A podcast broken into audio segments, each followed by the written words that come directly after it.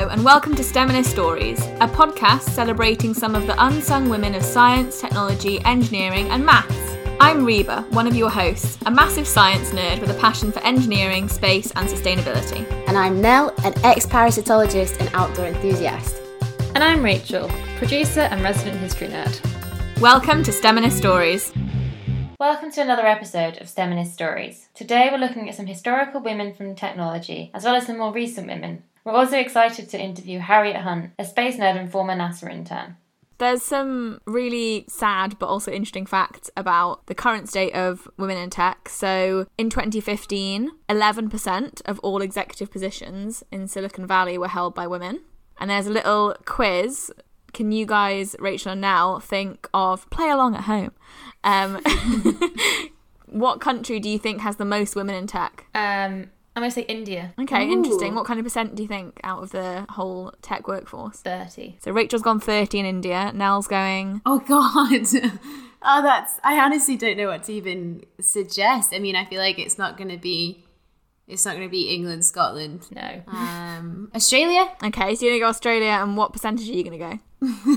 like, oh, 6%.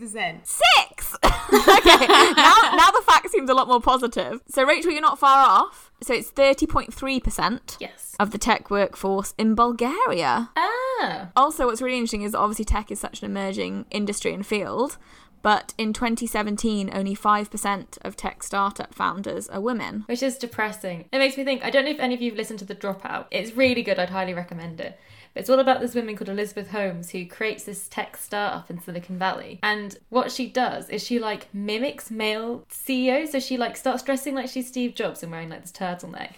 She purposefully lowers her voice and starts talking deeper apparently so she sounds more like a man. And then she like has that same kind of I dropped out of Harvard, but I'm actually like a genius thing that Yeah, it's definitely a vibe. Mm. Like when you imagine someone in Silicon Valley, you just think of them in their scruffy clothes, kicking about with a Red Bull and a coffee, and like it's a vibe. Yeah, but she like adopts the male persona of like this tech genius so that she can get funding and all these things. And then everyone was like, "Oh, she must be really good because she's like all these men." Mm-hmm. And then it turns out to be terrible. I mean, that's that's hilariously sad. I know. yeah, I mean, there's a lot of research around the lack of venture capitalist funding for women and the kind of sexism in that kind of industry. Yeah, I think it's a case of like they're going to invest in who looks similar to them because they think, oh, if they look like me, I can trust them more. And then if you're not well represented, then you've got less of a chance, I feel. Exactly. It's funny though because I think it's not like. Have you read about that company, um, Pinky? Oh, yeah. the Pinky Glove Company that got founded by some men in a, in Germany that just angers me. So basically, these men went to the bathroom and they have a female housemate, and in the in the bathroom bin there was like a wrapped up bloody tampon, and they were so repulsed and disgusted by it, they've created this product which is a glove that you put on to remove your tampon. What? Because that's what we all need. Not also plastic, awful for the environment, and they cost like a stupid amount and um, they started marketing them like you know oh it's uh it's really clean and also the glove is pink with a heart on it Oh, well that I mean I'll have to buy one. I'll have to buy one. Yeah. you know and like yeah like women for millennia haven't just been okay Yeah. Of all the parts of a period, the agony, the like stress, everything, I'm not I'm never like, oh, if only I had a glove to put on to remove my tampon, that would fix all the issues. Not scientific research into endometriosis. Oh no. literally like uh, there's there's articles that say things like pinky gloves a remarkable victory in germany it's gonna it's gonna revolutionize the industry and oh look they've got a nice diagram of how you put the glove on to remove your tampon it's innovative Oh, for God's sake. literally they have a like part of their marketing is you don't have to c- come into contact with the blood it's from us we're already in contact with it this is the issue, isn't it, of having everyone in tech and in these sort of firms be men because then they're like they see something like this and they go and invest it. And then I think it's interesting today as we're going to be talking about a bunch of women who from the early 20th century to the present day who've been involved, but it's still very much a male dominated field. I think of all the, all the fields we've talked about, this is probably one of the worst in terms of percentages still and in terms of like where power lies compared to some other STEM fields. I mean, according to TechCrunch, less than 3% of all venture capital investment went to women led companies in 2019, God. which is a whole level of depressing. But I think what's really interesting is throughout history how women have overcome that. Yeah. Women have either used their own wealth or friendships with men or kind of played the game that they had to play to get their inventions to move forward. So a great example of that is the first woman we're going to talk about, Hedy Lamarr, who people might know as the Hollywood actress. She was apparently the most beautiful woman alive was her marketing campaign. So she's really interesting. So she's born on the 9th of November 1914 in Austria and she acted in, in a number of early films and she acted in a Czech film when she was 18 called Ecstasy, which was kind of caused a big splash at the time because it was the first film to show the face of a woman as she orgasmed. at the time, Hedy had never had sex. She was a virgin and they got her to do an orgasm face by pricking her with a pin in the arm repeatedly. Oh, okay. So I'm gonna wild guess here that it was a male director. Yeah, exactly. this is what a female orgasm is like. it just looks like pain.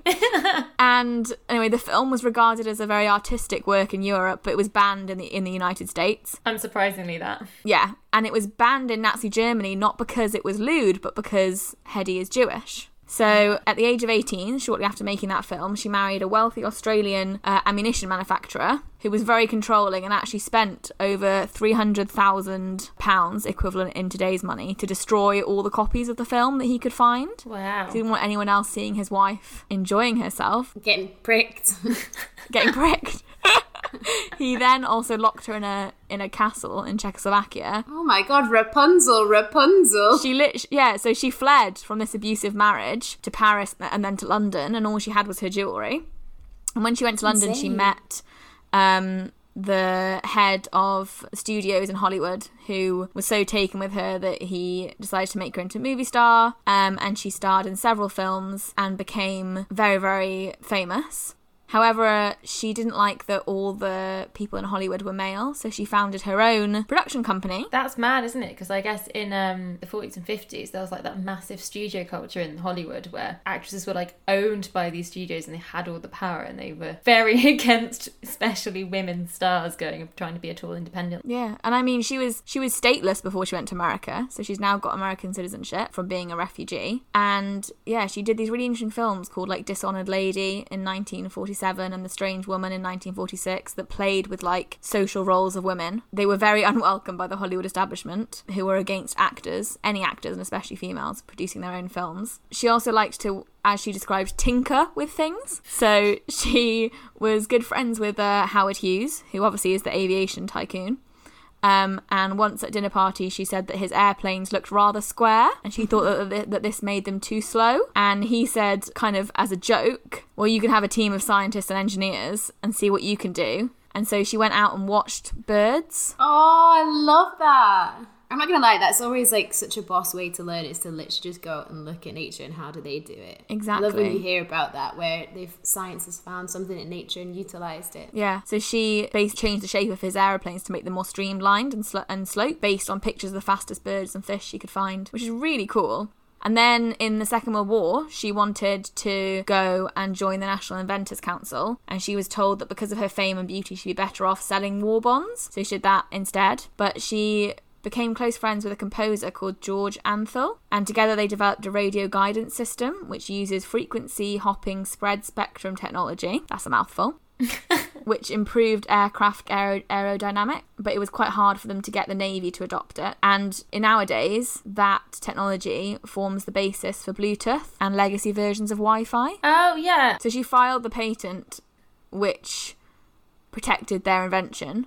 Um, so it's basically hopping, like hopping frequencies.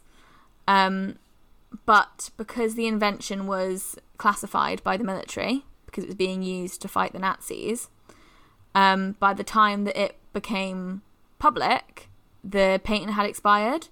So nor her nor her co-inventor ever saw a cent from the idea, which is now obviously the basis for a multi-billion dollar industry. Which is mad. Like, think how much money that sh- her and like her family would have made from that invention if they'd like given her credit.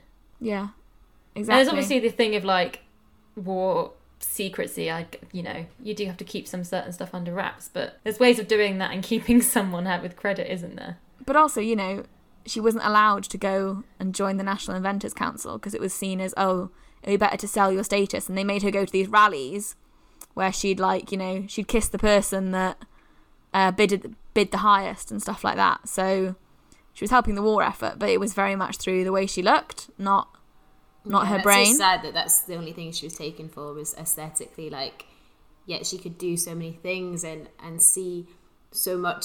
Like honestly, that part about nature is really I love that because to be honest, I always love asking this question to my friends is, and it's to do with being streamlined.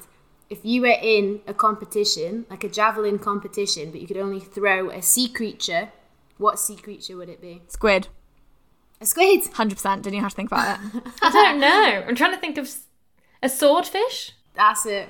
That's a good because that's got a good weight to it. I feel like this squid would be a bit like flippy floppy, you know. No, because he can float through the air, like swim through the air like a squid. Also, squids are just so intelligent. Someone the other day said to me that my that, that I remind them of an of a octopus, and I didn't know whether to take that as a good thing or a bad thing. I'm going with it, but They you know. give you a reason, or they were just like, "You have a very octopus energy," and I was like, "Okay." I mean, octopuses are very wily and intelligent, and I would argue very good at multitasking. So, 100% a oh, compliment. Oh, you? Have you watched that My Octopus's Friend documentary? No, but I think that's what I need to watch. So it's Watch Yeah. that and then just be positive about it. Hedy has a lovely quote where she says, "The brains of people are more interesting than their looks." I and think it's so true. she had a very, very tumultuous personal life. She was married like seven times, and her seventh husband was her six marriages divorce lawyer. Um, in the last decades of her life, she became a recluse and only communicated by telephone with the outside world. Oh no. Whoa. So she's really, really That's interesting sad. woman. And she's, I mean, Wi-Fi, Wi-Fi. But all she was thought about was her looks. and that's what but that's what I really like about her is like she's this Hollywood heartthrob and she's got a star on the Hollywood Walk of Fame, but she also helped found the technology for Bluetooth and Wi-Fi. And I think so often in life in general, people are tried to put in boxes. She's literally put in a tower. Yeah, I mean, but it's like we were saying earlier, that idea of, you know, a Silicon Valley startup CEO has a turtleneck and is male and is a Harvard dropout. People box people a lot, and I think they especially box minorities and women. And actually, it's we need more examples of women that can do two things that are in our heads opposing. You know, people that are ballerinas and astronauts and film stars and inventors. Yeah, because I mean, she just looked at a plane design and went, that looks a bit too square, that's probably an issue. And then came up with a design which is arguably the basis of modern airplanes still. Like, she changed its shape and then that's still used today. Mm. Because she was just like, oh, I think it's a bit too square. I'm just going to go look at nature like a sensible person. Which no one else had apparently done. And you know, it's it's great that she had the ear of Howard Hughes to do that too, but she had that because she was in the room being a gorgeous film star. I see. It's kind of like, like her prettiness opened doors in a sense, but also held her back. Yeah. I think it's interesting though that it's, you know, there's loads of examples in history of women not fitting into one box and actually we shouldn't really have those boxes at all. And also those boxes are so so societal, you know, like we were talking about, the idea that you couldn't be a wife and a professional and he certainly couldn't be a mother and a scientist. Yeah, that's so true. Like back then, it, it was such an absurd idea to be the two. Which is um the second one we're going to talk about is uh, Dame Stephanie Shirley, and I think that's one of the things that's really interesting about her. Little background context: she started a tech company in 1962, but before then she had been a um, refugee from Germany in the war, so she'd been part of the Kindertransport.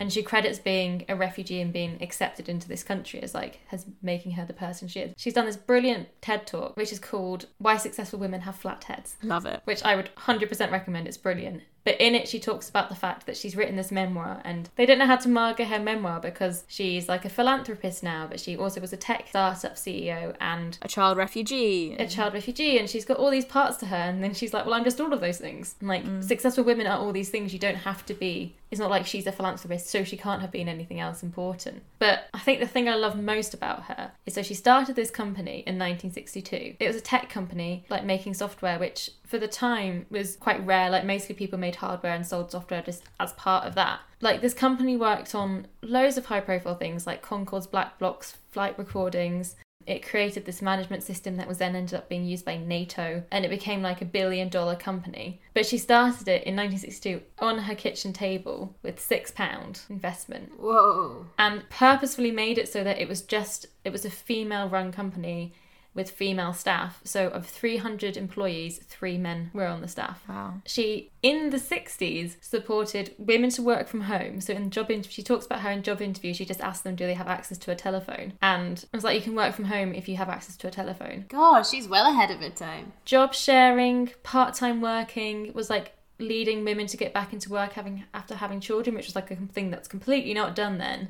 Mm-hmm. I mean, it's taken pretty much until COVID for people Yeah. for home working for women to be seen as like a potentially like normalized thing. And she was doing this 60, 70 years ago. It's a sad thing is she's known partly as Steve, and that is because when she started up, she started signing all her letters as Steve Shirley instead of Stephanie Shirley, so that she would get into the room and get meetings. So they think they were meeting a man. That's There's still stuff like that going on today. Like there's a study where they put non-gender specific names like Ashley or Ash and stuff, and saw the rates of uptake of the CVs. There was a difference, sadly. Yeah, they've done it um, especially with um, names that sound like they belong to ethnic minorities and white sounding names, and the differences is just so extreme. It was like if you have a white sounding name, you're like 10 times more likely to get an interview with the same or like a less qualified CV than if your name sounds like you might be black, which is just such blatant discrimination. It's so it's so interesting though, isn't it? She's such a cool woman, and I love the way she talks. She's got a really great sense of humour. One of the TED Talks that I watch is called uh, Why Women Have Flat Heads. And she says in it that um, ambitious women's heads are flat on top from being patted patronisingly repeatedly,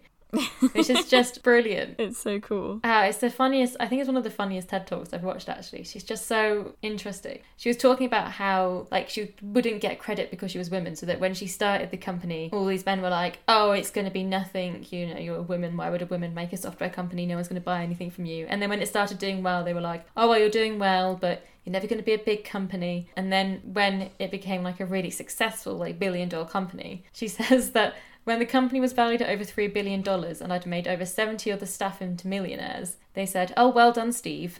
As in, like, kind of assuming there was like a man behind the curtain who'd led to the success rather than it being her. Yeah. Like, every stage of the way, she was discounted. Well, she proved everyone wrong. Like that is absolutely class. And then she's just also just such a cool woman. Like, became like a billionaire from making this like, really impressive company. And then instead of like hoarding her wealth, she's like set up all these charities and created like schools for kids with autism. And like when she retired, she didn't just stop. She just became a full time philanthropist, basically. At every stage of her career, she didn't go, "Oh, I've become successful. Let me shut the door behind me." She sort of was pulling these people up with them. Yeah, absolute legend. I feel like that's what you should do as well. I think that's the way we can keep moving forward. Is as you said, keeping that door open, not closing it. Because the more that we have up there, the better. Yeah, because I think when we're talking about the statistics, how many women in tech there are, I think one of the most important ways of fixing that is obviously it needs to be men hiring women, but it also needs to be like the very small minority of women who do get that high need to pull women up with them because it's like if we wait for men to pull us up, that's just never, that's clearly never going to happen. I was going to say she's done a lot of really cool stuff with like autism and autism awareness and autism charities as well. Her philanthropy is really interesting, like the way she goes about it. She does a lot of like grassroots stuff. Yeah, definitely. She was talking about the autism stuff and she was saying that because she had to go through these services and use them herself, just every time there was a gap, she just filled the gap. And kind of shows a lot about her character that she just, every time she saw a problem, she just fixed it. Like, women can't work without with children because of childcare, so women can work from home and work part time. And just trust your employees to do that. At every stage, she just sort of came up with these attitudes of just mm. being like, well, we'll just work around it to make sure And also understanding that most people are conscientious. I think there's something quite toxic about the culture of like employees will only work if you're standing over them, threatening them, and watching them. I love that this software company just was completely started and run by women at home who were also you know, in the 50s and 60s, probably doing the majority of the domestic caring and housework and responsibility as well. And just, you know, writing code with a pencil and paper in their spare time and then sending that off to be punched into paper to then be turned into code. It's really cool. A really interesting fact about it is so obviously when she started her company, it was entirely women. And then the uh, the Sex Discrimination Act came in, which is an act designed to stop women being discriminated against in the workplace and saying that you can't not hire someone based on their gender. But because of this act, she was no longer allowed to only hire women because she couldn't not hire men. The law of unintended consequences. It's like the only female led tech company suddenly had to start hiring men. thing is, I think we do, you know, like we do need diversity and we do need both. I think it's so interesting just that in her TED talk, Steve says that when she started her company, she couldn't drive a bus or a plane or open her own bank account because she was a woman. Oh, that hurt. And then we say, like, why aren't there more women companies? It's like, mm, 5% Yeah. of startups now, like 5%'s not that bad if we consider that in her lifetime, she literally couldn't open a bank account. We are getting there. Slowly but surely, guys, slowly but surely. Hopefully starting to get faster, maybe. Yeah, everything speeds up. We'll get, we'll get momentum as we roll down the hill. It'll be fine. I mean, there's some really cool women currently working in tech. Yeah, I have one. Um, she's fantastic. She's called Jasmine Crowe, um, and she's fighting hunger with technology, which is quite cool. So she's based in America, and the stats are that American consumers waste 133 billion pounds of food every year. What? I know. And that's a big waste. And not only is that a waste in terms of like you've got that in landfills contributing to methane emissions, but also like all that food could have been feeding families. I mean, I don't know about you guys, but I spend a lot of time in the discount aisle in Morrisons, and it's crazy when you see how much can potentially get like chucked out and, and all that waste of, of food. So, Yeah, I mean, I remember when I was a teenager and we used to get drunk, there was like a little local supermarket, and you know, it's like every day they had freshly baked pastries. So you used to bin off all the ones they didn't sell. oh, it pains me, honestly. And we used to be like hammered 16 year olds and go vi- home via the bins and get these bin bags out and like eat the pastries.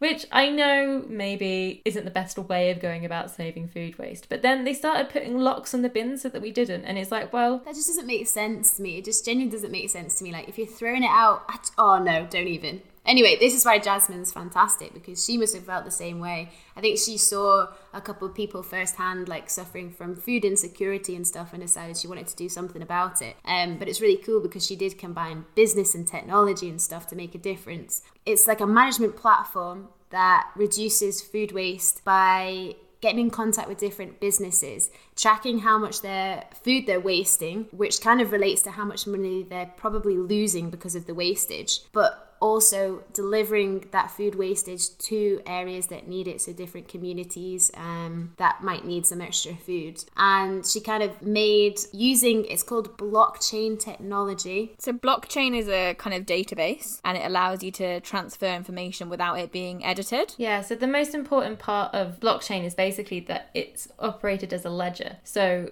it's not got like one centralized database which someone can go in and edit, but rather it's like stuff gets added to it as you go.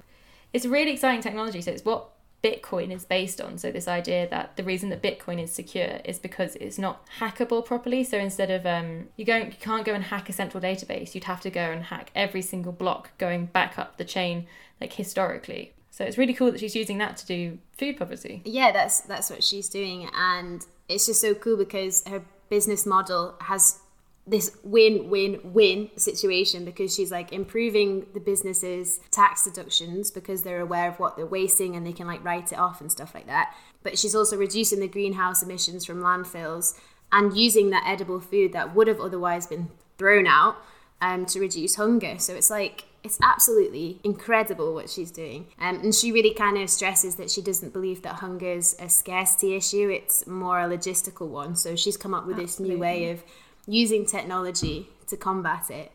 Um, but when you were mentioning before as well about venture capitalists, Yeah. Yeah. whether they will invest or not, she faced a lot of discrimination as a black woman. One thing that I was like, oh gosh, it really hurt me to to read was she went to get investment and one of the venture capitalists said, um, oh, we just invested in another black female founder last year, so I don't think we'll do another deal until later this year.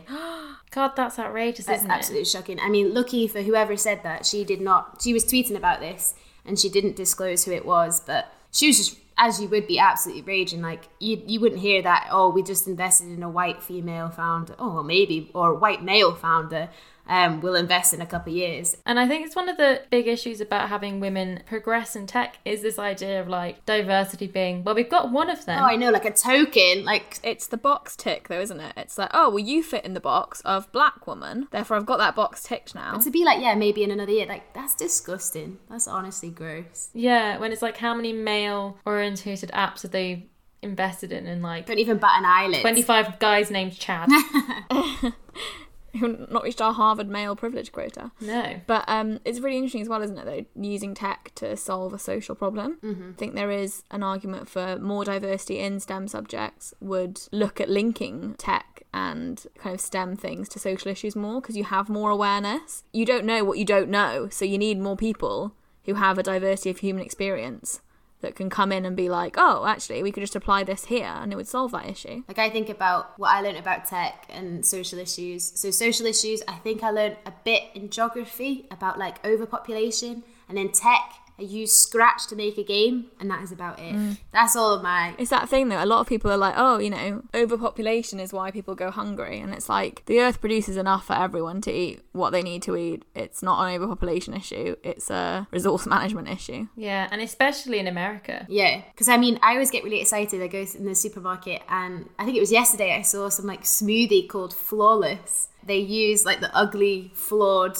fruit to make their smoothies, and they and it says on the front like, "Oh, you save six strawberries and a banana," or something like that. Like I think we are trying to get better at not just throwing stuff out, but the fact that people will throw out food and lock bins to prevent people from eating it is uh, is crazy to me. It's great because wherever there's an opportunity, like wherever there's waste, there is room for tech. Like, I was reading about this really cool woman who is a um, entrepreneur, Nzambi Matee, and she basically has made bricks out of all the plastic waste that they keep having washed up on their shores.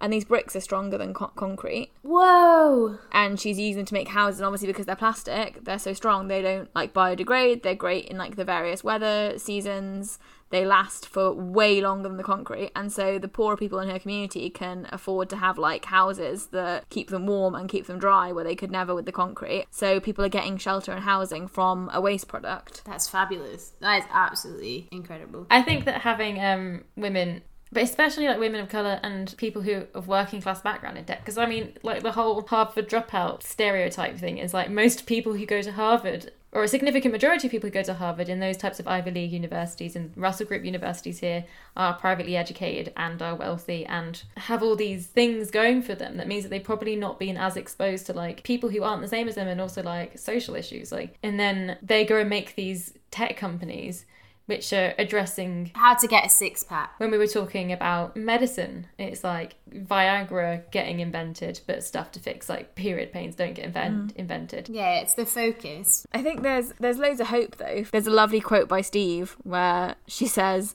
"Tomorrow is never going to be like today, and certainly nothing like yesterday." I think for women in tech, that's a really good thing.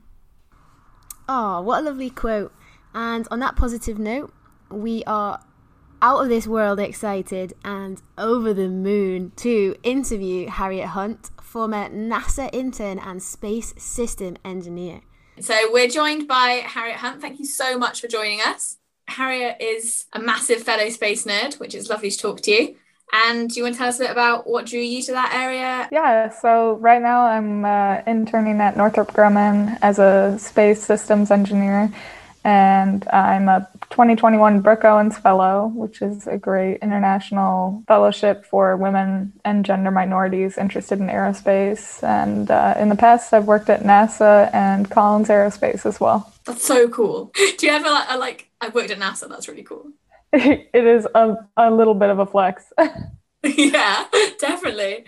So what made you go into aerospace engineering? Well, I kind of I kind of knew I wanted to do engineering when I was a kid. Uh, both my parents studied engineering in Australia, which is where I call home. So my dad bought me my first telescope, and my grandparents used to send me all these Australian space magazines. So I always loved the astronomy side. And then uh, when I was in high school, I took my first engineering class and I loved it. I loved building and working with my hands and being creative. So then I went to an aerospace camp to combine my love for astronomy and engineering and I fell in love with this was the perfect fit for me. That is that's so cool. I think it's really important to have like people behind you that are supporting it and driving it. So how old were you when you got your first telescope? I think I was 13. That sounds about right. Do you still have it? Or one? I do. Yeah, I haven't been able to use it though. It's hard to transport, so I don't bring it with me to university, but I miss it. Does it have a name? I feel like I would name it if it was I something. don't I have not named it actually. there you go. Something to come out of this interview. What advice would you offer to others looking to go into that industry? Because it's very like minority women, right? Like even more in aerospace and other engineering in- disciplines. Well, definitely for girls, I always say, don't be afraid. I always like to say, if you're considering STEM, then you just have to never give up on your passions. And I mean, that goes for everyone, but even if you're the only girl in a STEM club or the only girl in an engineering class, it's easy to let that get you down or make you feel uncomfortable, but that just makes you that much more valuable. So you can never let those feelings or self doubt take over you. Mm, that's that's really good.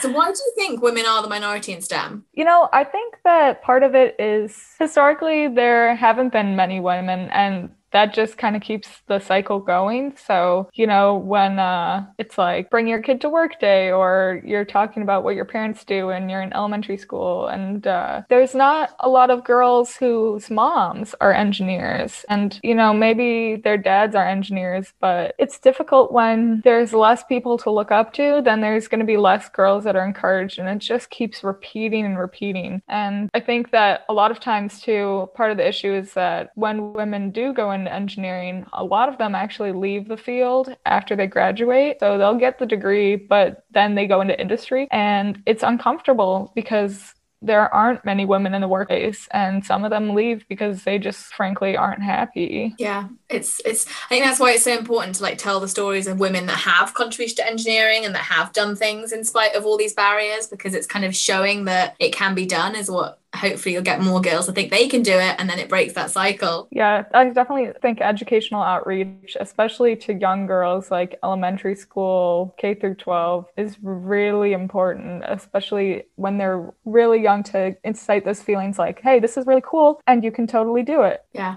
And to not make it seem boring. I hate when they make engineering and maths and science seem dull. Like it's such a creative subject. It's literally making stuff. Like why are we teaching it like it's this dull yeah. thing? Oh my gosh, yeah, I totally feel you. Um, what are the biggest challenges you feel you face as a woman in STEM? In the classroom environment, there are definitely times when it's really uncomfortable or like just sad to hear some of the things people say. So I've heard, oh, you only got that interview because you're a girl. And it's honestly just like jarring to know that people actually think that. And when they see you, um, you're a diversity hire instead of oh, you've accomplished all this, which is is just very frustrating. And in the workplace, so I've worked as a software engineer for two summers, and um, and that's what I did at NASA. And it is just really not fun to be one of like a couple girls on a team. All the interns you meet are guys mostly, and it's just difficult. You feel alone and even the other day, last week, I was in a meeting and there were 27 men and three girls including me and it's just it, it's so weird to think that it's it really is like the gender gap is so real and you see it i feel like if it's there every day it's just like ugh yeah but you get really close to the girls who you do work with always like a nice family to have those people that you connect with and you can share that in common yeah definitely. Who are your biggest STEM heroes or like your kind of STEM inspiration, if you have any? Well, right now, so through the Brooke Owens Fellowship, um, I get paired up with a mentor, and mine is uh, the Deputy Administrator of NASA, Pamela Melroy.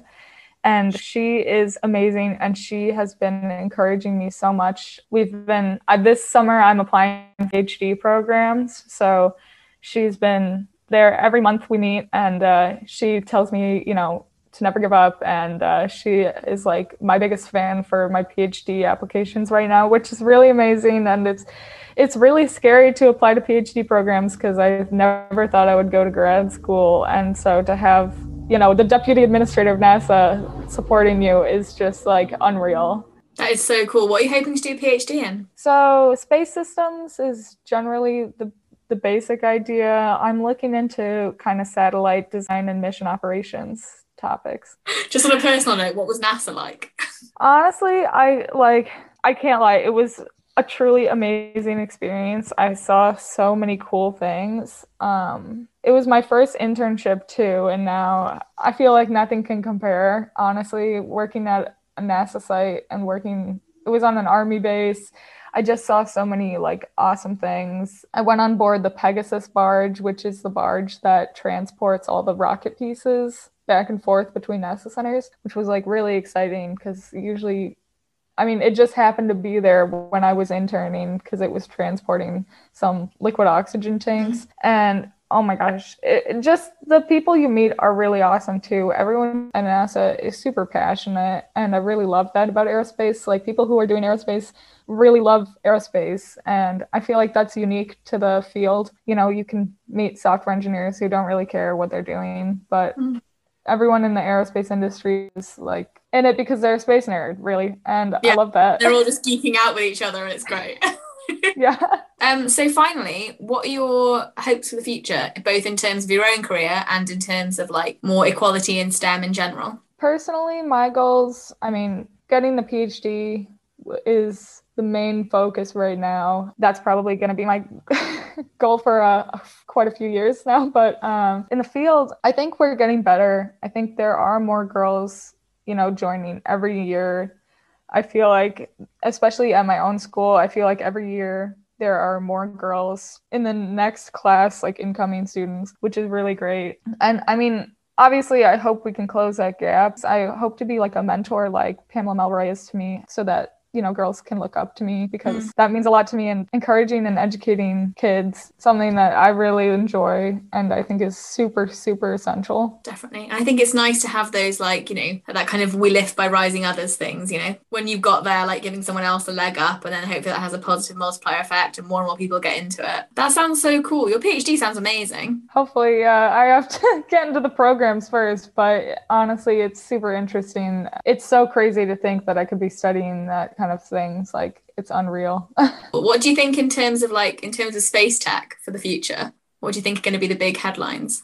Oh man, I know it's a huge question, like space Honestly, tourism. There, I mean, uh, yeah, definitely space tourism. Another thing that I've been really looking into lately is like space debris cleanup and uh, making autonomous robotic systems that uh, can like satellites that go up there and clean up old debris or other satellites. And there are so many challenges with that, but it's really important, and I hope that that's something that people will collectively work towards soon. It's kind of starting up now, but there's less policy in place than there should be um, to address those challenges. So I think when they start crashing into satellites and making yeah. things that are expensive, suddenly there'll be an interest. yeah, it's gonna it's bound to happen again soon. That's really interesting though. That's so cool. And like I think the whole kind of green, green, clean space is a really interesting kind of part of it to be involved in. Yeah, definitely. Thank you so much to Harriet Hunt and all the amazing women in tech in the past, now, and in the future. Thanks for listening. Don't forget, raise your sisters. See you next week for more STEMinist stories. Ooh. Thanks for joining us for this week's episode of STEMinist Stories. Tune in next week where we'll be listening to more amazing stories from women in STEM. And don't forget to follow us on all our social media channels. Thank you to everyone from our behind the scenes team that makes STEMinist Stories possible.